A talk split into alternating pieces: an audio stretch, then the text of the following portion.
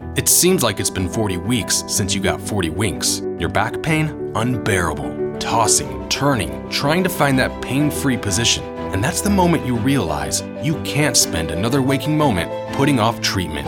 The Joint and Spine Center is Cincinnati's leading destination for spine care with a ton of surgical and non surgical treatments for back pain. So, when a moment has the power to change the rest of your life, go to the one place with the power to change it for the better the Christ Hospital Health Network. This changes everything.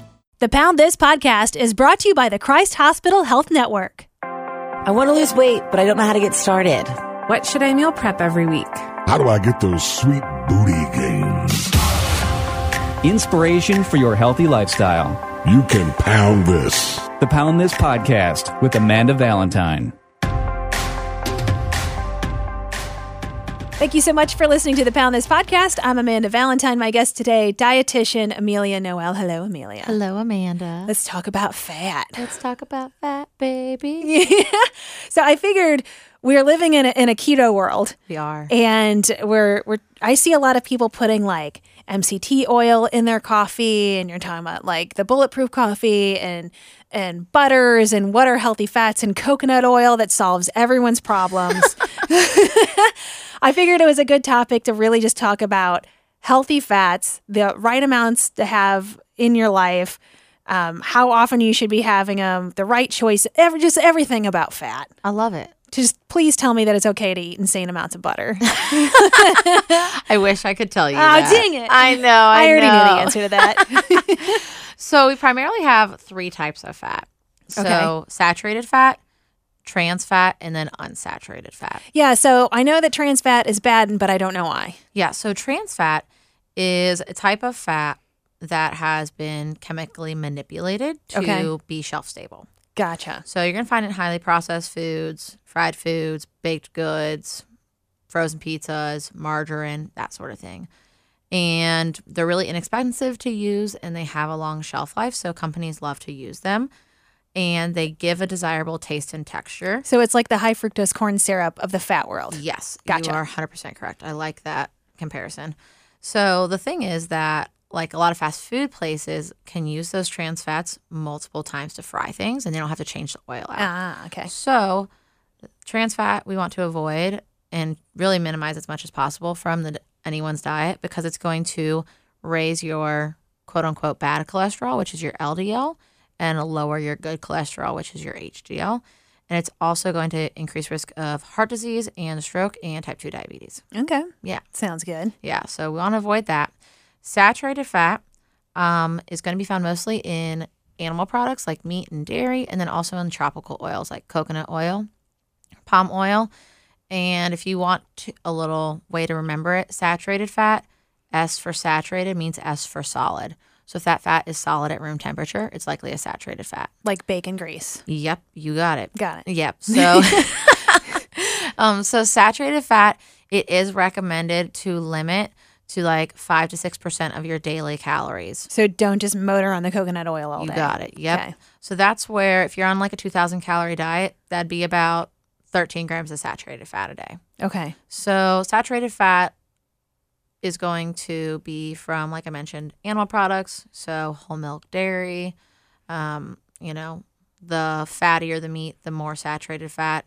And that is going to also have similar effects as trans fat. So raise the bad cholesterol, lower the good, and re- increase risk of heart disease and stroke. Well, I think it's important to note there that you said 13 grams of that a day because that is crazy easy to hit. You like that that is like a piece of meat. Yes. If you know, depending not- on what type of piece of meat you're eating. Yeah, so I mean, if you're eating bacon and chicken thighs, Mm-hmm. and you're also putting some coconut oil on whatever you're cooking, and oh man, like Yep. that's just like you can rack that up super quick. You can. And so that's where, I mean, I love cheese. We Oh, love yeah. cheese, right? Mhm. So Cheese and butter, baby. if we're limiting to around 13 grams of saturated fat or less a day, that's like at two pieces of cheddar cheese. Oh, You're jeez. almost there. Like slices or like just little chunks. Two slices. Yikes. know. Okay. I know. So it's really easy to rack up. So that's where if you're like looking at a product trying to decide if it's a good choice, a good recommendation is look for three grams of saturated fat or less Okay. for the serving. Obviously, if you're doing that and everything that you eat in the day has three, you're probably going to be over on your saturated fat. But it's Yeah. just like a good rule of thumb um, to kind of gauge product by product. Gotcha. Yep. So then that leaves us with our unsaturated fat. Our unsaturated fat, unsaturated, good for you. So that's a nice, easy way to remember it. Okay. And unsaturated fats are going to be the heart healthy fats.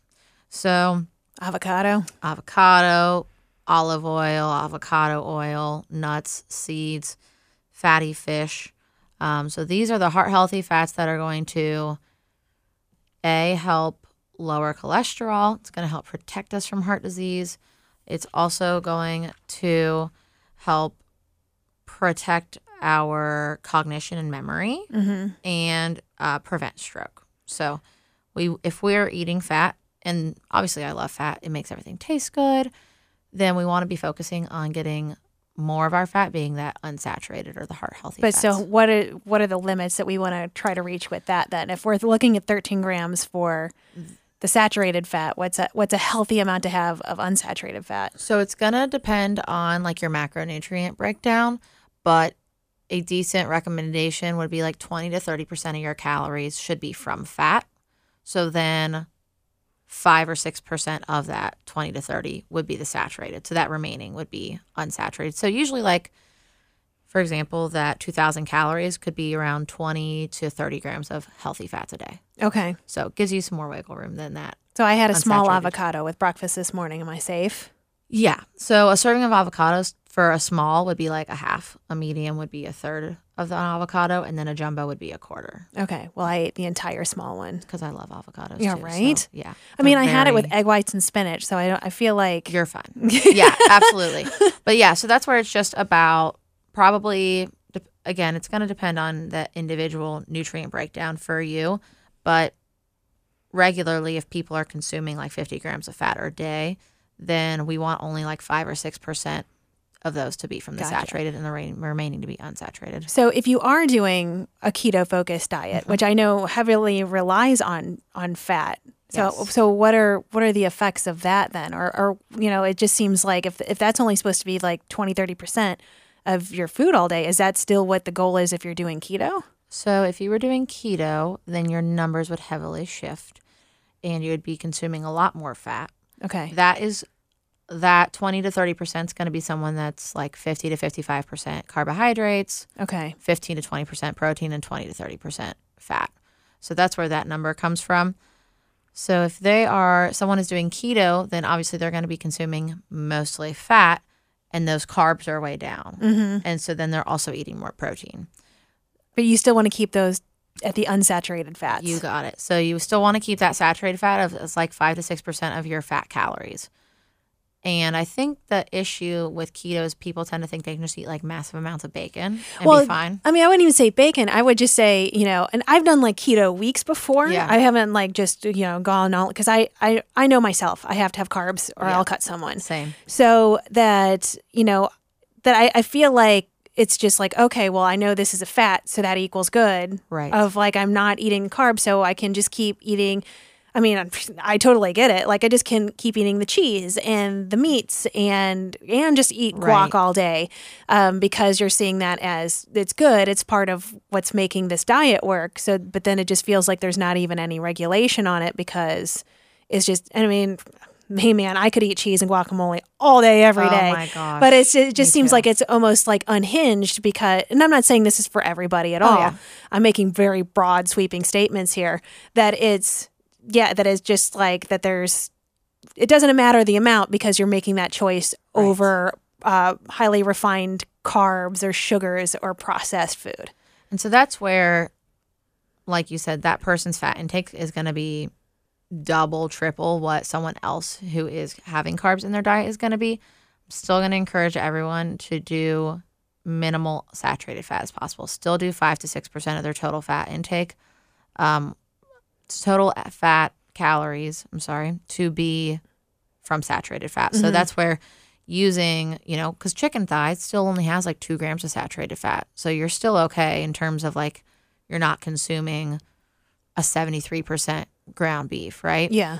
So using those uh, plant based oils and nuts, seeds, avocados, avocado oil, the fatty fish like salmon, you're going to be getting healthy fats from all those sources, but still you're racking up fat. yeah, and I think those those are things that I I have personal problems with that I get into danger zones with because again, you, in your brain, you're like, this is healthy for me. This is good. This is the best choice. Avocados, especially.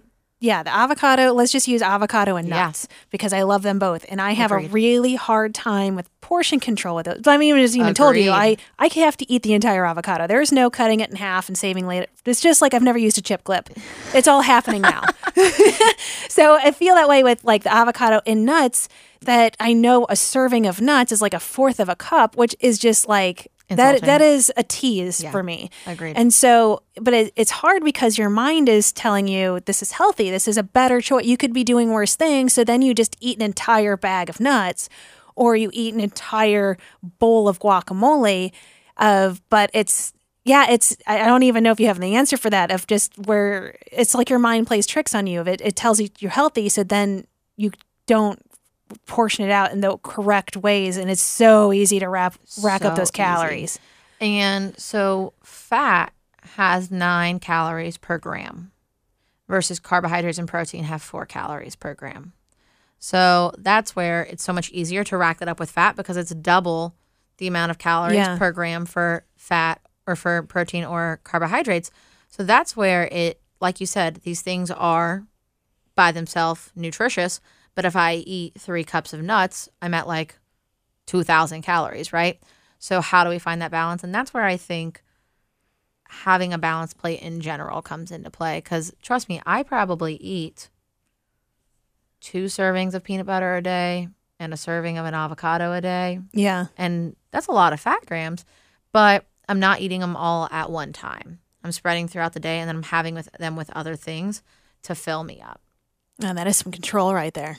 It's hard. I have to scoop it out and put it away and leave the home, and then I can enjoy it. Well, and I see that's that's the reason why I, I, you know, and not everybody has this issue, but like that's a reason why I'm a meal prepper is because if it's not portioned out, I'm gonna I- pound through yeah, it. Man. I don't have I don't have a stop. I don't. There is no red light, and that's why I think it is important to have. Like I love those, especially the little snack baggies, the ones you get now that have the little measurements on them. It's amazing. Yeah, and so that, and if you take, because if I leave a whole bag of nuts as a whole bag, and I have a bad day at work or something, Like, and I go home. I grab the whole bag and I will sit there and mindlessly eat to comfort myself. And I know that I'm, I know exactly what I'm doing at this point.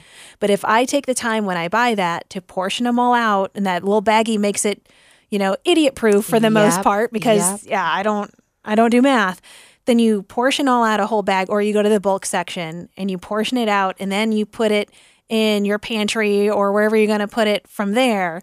Then it's easier to be like, okay, well, I'm going to grab one bag, and you know that okay, this is not filling me up. You at least understand how much you're putting in, instead of just mindlessly keep eating. You're like, oh well, it wasn't that much, but you don't Maybe really know 18, how much it maybe was. it was 30. yeah, No, I love that you do that. That's one of the things that I recommend to people is if it's a challenge, a temptation, whether it's chips, nuts, whatever it is, mm-hmm.